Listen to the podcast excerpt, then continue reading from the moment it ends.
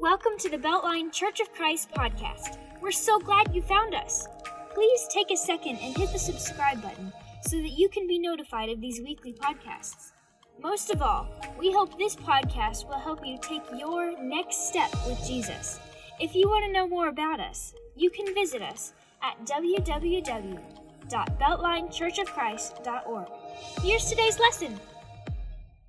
Today, we're in Luke chapter 17. If you want to open your Bibles, we're going to be spending our time there today. Luke chapter 17. As normal, I want to start with a question, and here it is. You ready? Here's the question What would make you shout for joy at the top of your lungs today? Some of you did it yesterday. Alabama had a really good day on the basketball court and in the football field, and some of you, I heard you from my house. And so I have a neighbor that's one of those Alabama fans. I won't tell you who he is, Tim Olinger.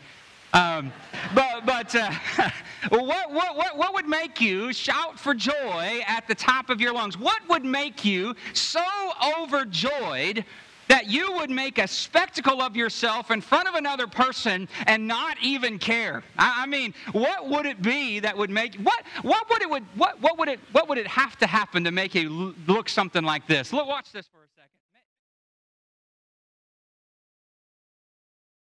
I love them and love them. I don't care who knows it. I love them and love them. I don't care who knows it. Say, I'm in love and I'm love and I don't care who knows it. Because that's, you're supposed to hear the audio. The audio didn't happen, but I mean, it. What, what, what would make you act like that, right? What, is it love? What, would love do that? Would, would love make you respond like that? She said yes to the proposal, or he asked me to marry him. It, it might warrant a response like that, right? I'm in love and I'm love. I don't care who knows it. Maybe, maybe, uh, it, it's not that. Maybe for you, uh, you would shout for joy if the doctor told you that your loved one had come safely through a surgery that they weren't expected to survive. Or maybe you might make a spectacle like that if suddenly all of your debts were rolled away, all your debts were forgiven, and you were able to kind of start a brand new life. What, what would it be for you? What would make you shout for joy at the top of your lungs? Luke chapter 17, verse 11. Keep that thought in mind. On the way to Jerusalem, he was passing along between Samaria and Galilee. And he entered a village, and he was met by ten lepers who stood at a distance and lifted up their voices, saying, Jesus, Master, have mercy on us. And when he saw them, he said to them, Go show yourselves to the priests. And as they went, they were cleansed. Then one of them, when he saw that he was healed, turned back, praising God with a loud voice, and he fell at his face, fell on his face at Jesus' feet, giving him thanks. Now he was a Samaritan. Then Jesus answered, Were not ten cleansed? Where are the nine? Why was no one found to return and give praise to God except this foreigner? And he said to him, Rise and go your way. Your faith has made you well. Luke tells us that only one of these ten lepers responded with an outpouring of gratitude based on what had happened to them. Is that surprising to you? In fact, I'm not sure what is more surprising. I don't know if it's more surprising that only one came back or that only nine didn't. You know, I, I, don't know. I don't know which one is more surprising. But regardless of that, the picture that I want you to see, because this is the picture that's painted for us all throughout the Gospels, it's a portrait of Jesus' compassion. We see Jesus' compassion here, even in the midst of rejection. That crucial theme is one that runs through all of the Gospels. Jesus ministers to any who reach out to him. Jesus has pity on any who call on his name. None is turned away. Jesus offers compassion to everyone. He doesn't hoard that compassion, he doesn't keep himself from the needs of people. No, it's quite the opposite, isn't it? He continually gives himself away, he gives away everything that he has freely. All that he asks is that we approach him humbly on his terms and recognize that he's ready to help. I want you to notice something else, though, about this very familiar story. I want you to notice who Jesus helps, right? Jesus reaches out to those who are regarded as outsiders, as outcasts. He touches, it seems, especially those whom others have given up on, who others have walked away from. He, he reaches out to them on a consistent and a regular basis. And can I suggest to you that if we're going to call ourselves Christ followers, if we're going to walk in the footsteps of Jesus, then we need to do what Jesus did, right? We need to do the same. And Luke, in this section of Scripture, focuses in on Jesus' attitude toward this outsider, this foreigner. You need to know that this guy was doubly cursed right? Not only did he have the death sentence that was leprosy, he was a Samaritan. I don't think you can get any lower in Jewish society than this guy. He was a leper and a Samaritan. It doesn't get any worse than that. Nine men didn't come back to Jesus. I mean, it very well could have been that they were just so eager to get back to their families, whom they had not been able to see or live with or communicate with all the time of their disease, that they simply didn't think about it and look to Jesus at all. I, I don't know. There's a thousand reasons why they didn't go back, but here's what I want you to hear me say unexpressed thankfulness unex from their disease just like us grateful. And I think this story is so important for us because it's not just a rebuke of these nine lepers. This story is for all of us who fail to thank God for uh, uh everything that he gives always, as Paul would say in Ephesians chapter 5 verse 20. And the reality is, you and I, we know in our heads if we have any faith at all, we know that God is the giver of all good things. We know that every mouthful of food that we eat, every breath that we inhale, every music note we hear, every smile that we see on the face of a friend or child or a spouse, all of that and a million other things are gifts from our generous God. We know that. There's an old uh, spiritual discipline, there's an old song that we sometimes sing about counting our blessings and naming them one by one, given us in our lives. It's, it's a healthiness, and we have the right to every other possible comfort that could be afforded to us. It is smart for us to stop and to recognize where our blessings come from. And Jesus uses a word here in verse 19 that, that those early readers would have heard and instantly jumped off on. He says to them, to this leper, rise and go your way. That word rise is a word the early church would have recognized as having to do with resurrection. It's the same word, resurrection. Like the prodigal son, this man was dead and is alive again. New life had come to this man that day. And how did he respond? He responded appropriately he fell at Jesus' feet in uncontrollable gratitude. But here's the thing here's what I'm wondering today. I'm wondering if one of our big problems is that we don't recognize how much we need the new life Jesus offers. I'm wondering if we don't recognize that we need the new life that Jesus offers. So we sing Amazing Grace, how sweet the sound that saved a wretch like me, but do we really think we're wretches? Do we really think that's a word that defines us? Do we, do we really believe that before Christ came into our lives that we were wretched? And if Jesus weren't there, that's what we would still be? Do we understand that today? Do we understand that we're not good? And I don't want to burst anyone's bubble today. I know we're talking about God's love and all of that, but we're not good. And I think deep down in our moments when we get alone by ourselves and we look at our lives, I think that's easy for us to see that. But when we're among everybody else, we think, yeah, I may not be good, but I'm not as bad as them. We've talked about this before, but I think it's important to say it again. We know Romans chapter 3, verse 23. If I were to ask in unison, my guess is we could quote that verse. For all have sinned and fall short of the glory of God. We would all say that. We would all recognize that. We would all know that.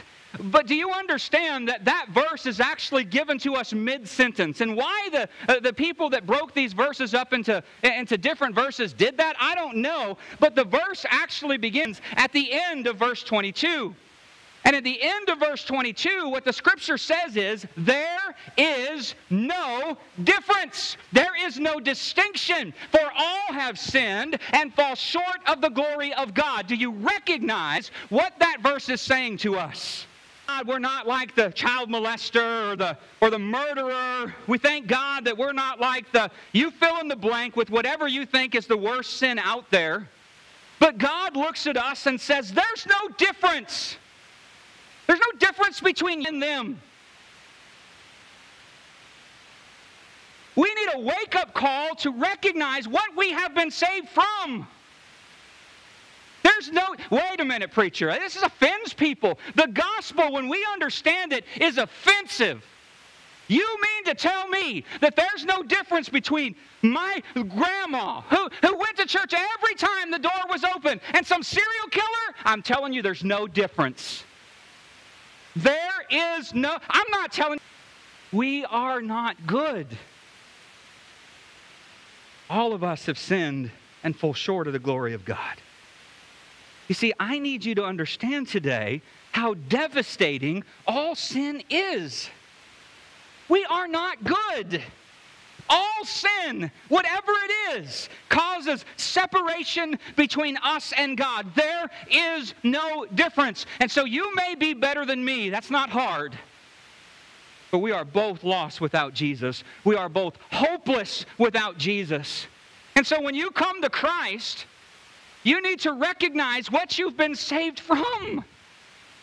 You don't come up out of the water and possibly, you can't possibly be the same person you were before. You can't. Not if you understand what you've been saved from. And I'm just wondering do we know what we've been saved from? Do we know what God has done for us through His Son? We are hopeless without Jesus. Hopeless. And in the midst of that incredibly bad news comes this amazing truth. In Jesus Christ, we can in Jesus Christ we can have new life, abundant life. In Jesus Christ we can have uh, the life that we don't deserve. In Jesus Christ, our death sentence has been re- removed. Our hope can be restored. Your hope can be restored. Because yes, Romans 6:23, the wages of sin is death, but the gift of God is eternal life through Christ Jesus our Lord. Somebody better say amen to that. That's the hope that we have in Jesus. And when we finally grasp, when we finally grasp how awful sin is and how far it separates us from God and how available His grace is to save us, then we will do what the Samaritan leper did. We will fall at His feet in uncontrollable gratitude. When's the last time you did that? When's the last time I did that? We will, we will shout from the rooftops, I'm in love, I'm in love, and I don't care who knows it.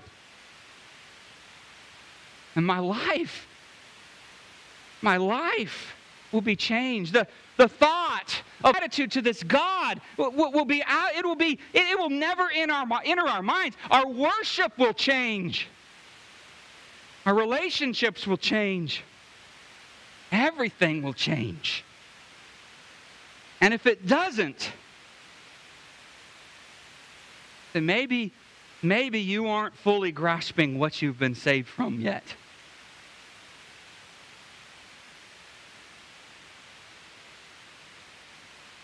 How are you responding? How are you responding to the amazing grace of Jesus? It would probably be smart for me to stop there. But then you would say, that didn't that ain't worth much. That was only 15 minutes. We need a little bit more. So let's read a little bit further in Luke chapter 17. Verse 20, being asked by the Pharisees when the kingdom of God would come, he answered them. It's interesting to recognize who's asking the question. The Pharisees are asking the question when would the kingdom of God come? Jesus says the kingdom of God is not coming in ways that can be observed, nor will they say, Look, here it is, or there, for behold, the kingdom of God is in the midst of you. And he said to the disciples, The days are coming when you will desire to see one of the son, see one of the days of the Son of Man, and you will not see it. And they will say to you, Look there or look here, do not go out or follow them, for as the lightning flashes and lights up the sky from one side to the other, so will the Son of Man be in this day, in his day. But first he must suffer many things and be rejected by this generation, just as it was in the days of Noah, so it will be in the days of the Son of Man. They were eating and drinking and marrying and being given in marriage until the day when Noah entered the ark and the flood came and destroyed them all. Likewise, just as it was in the days of Lot, they were eating and drinking, burying, buying and selling, planting and building. But on the day when Lot went out from Sodom, fire and sulfur rained from heaven and destroyed them all. And so it will be on the day when the Son of Man is revealed. Verse 31 On that day, let the one who is on the housetop with his goods in the house not come down to take them away. And likewise, let the one who is in the field not turn back. Remember Lot's wife.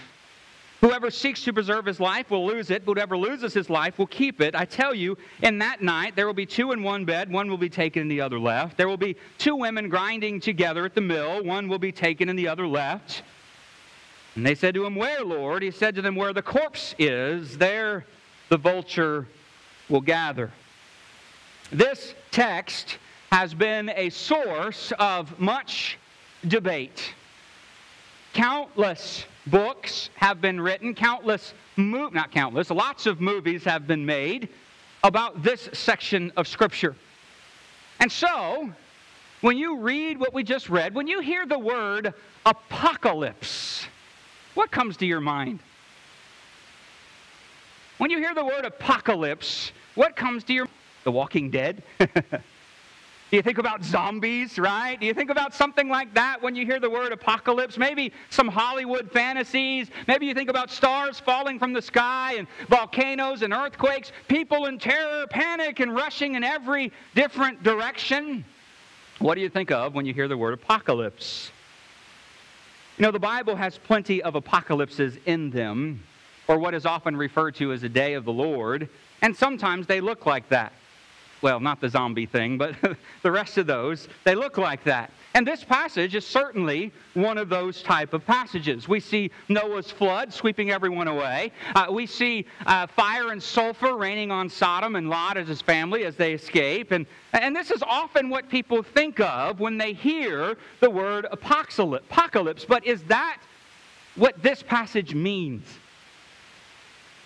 Is that what this passage means?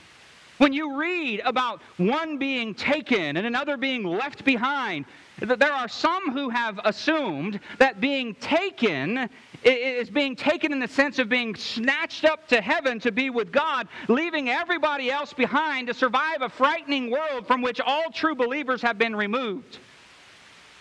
Is that what this passage is teaching us? No.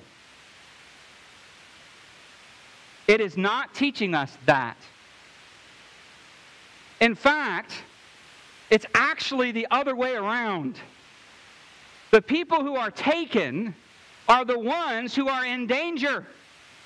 The people who are taken are the ones who are being carried away by hostile forces. They're the ones being taken to their doom.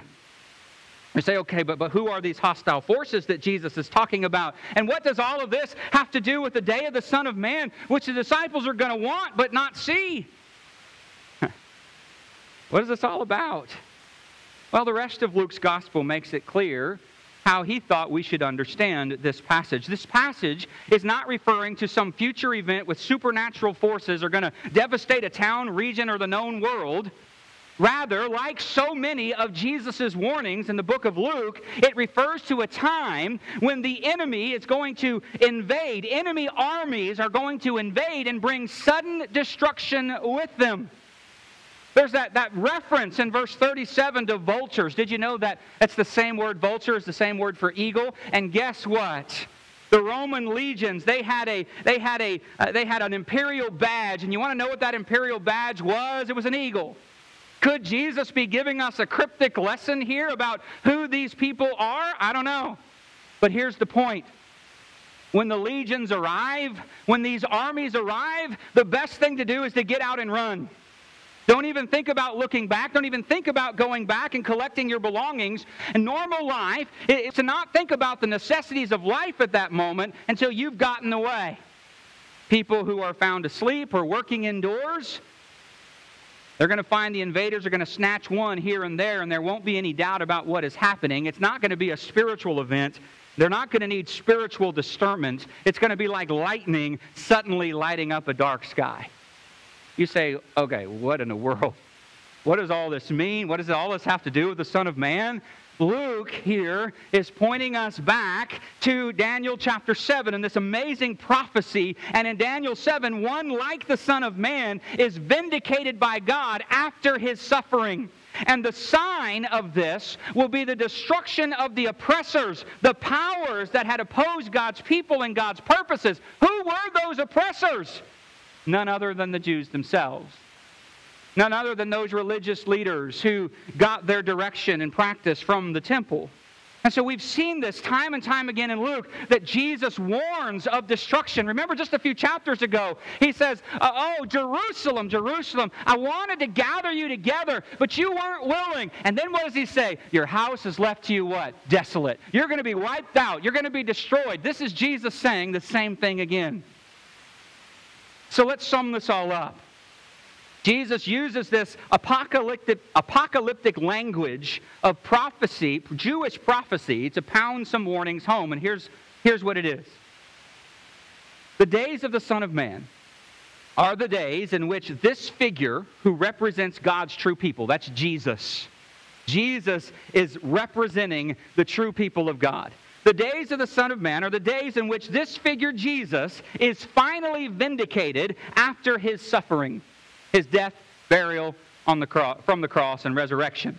And that vindication will take the form of the destruction of the city, the destruction of the temple, and the destruction of those who have set their face against the gospel. This is what Luke 17, verses 20 to 37, is teaching us. This is what Jesus was telling them.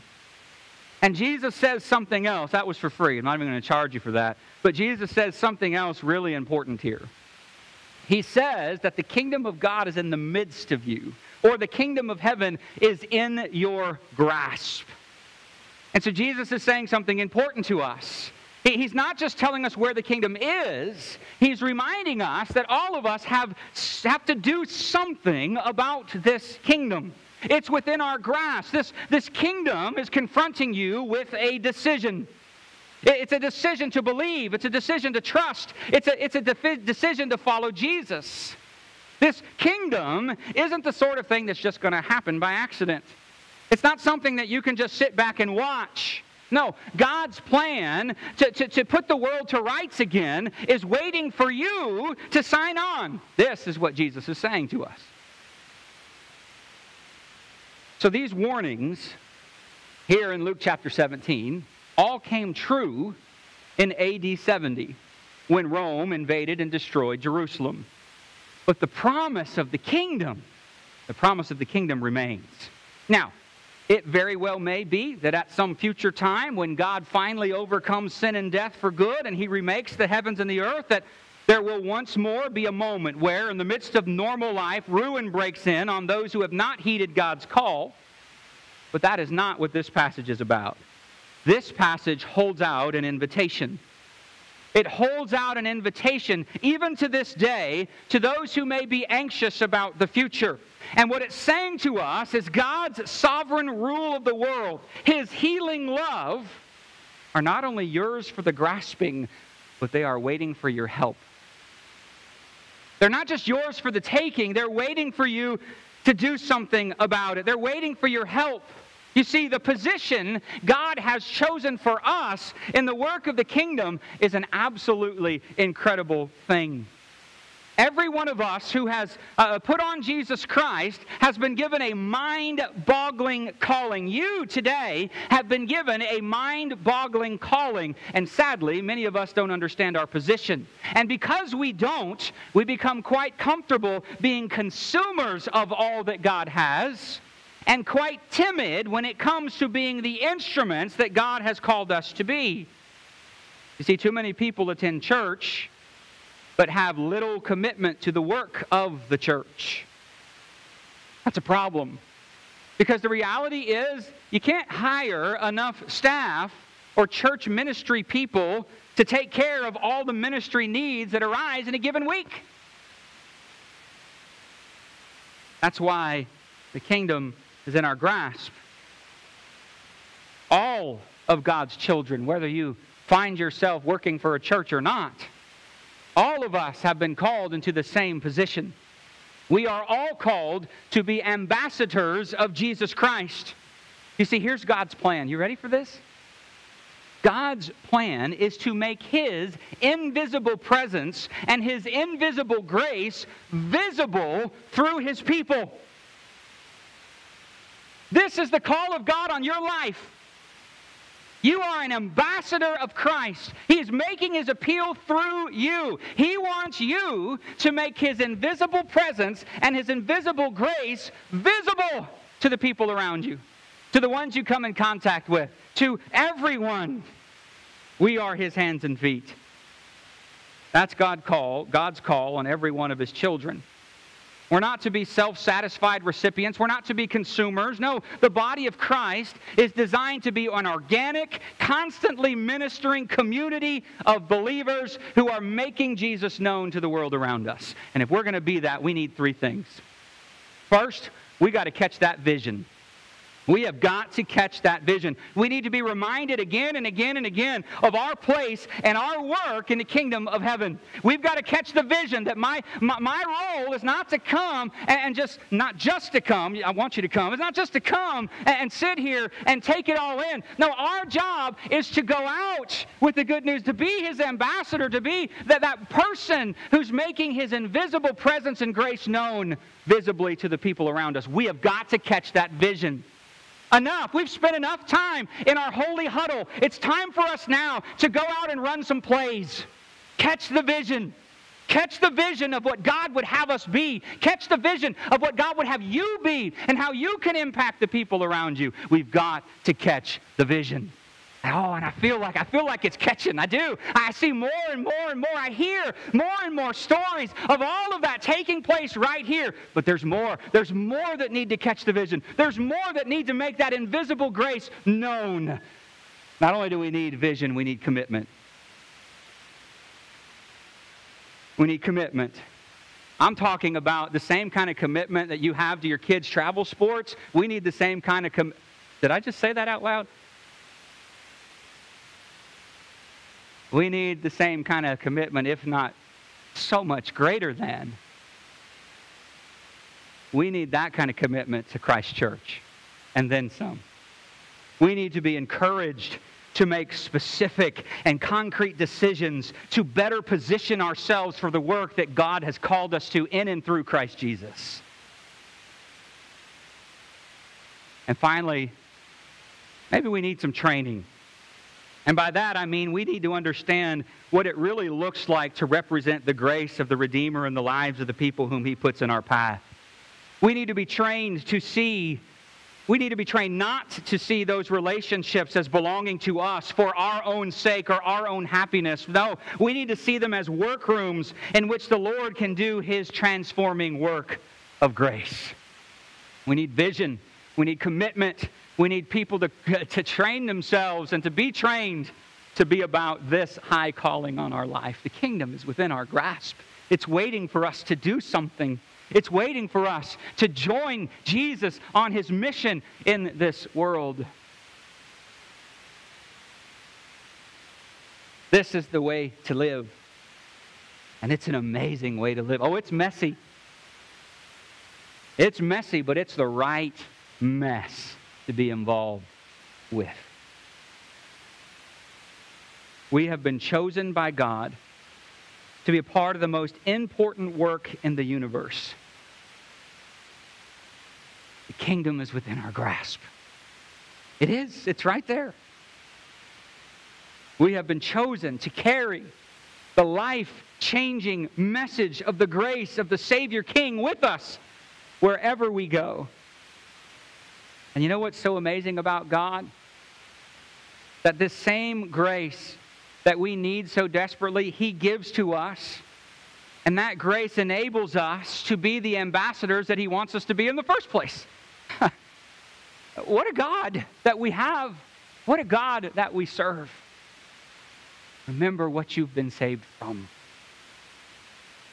Remember We're not good without Jesus. I don't care who you are, there is no difference. We are not good without Jesus.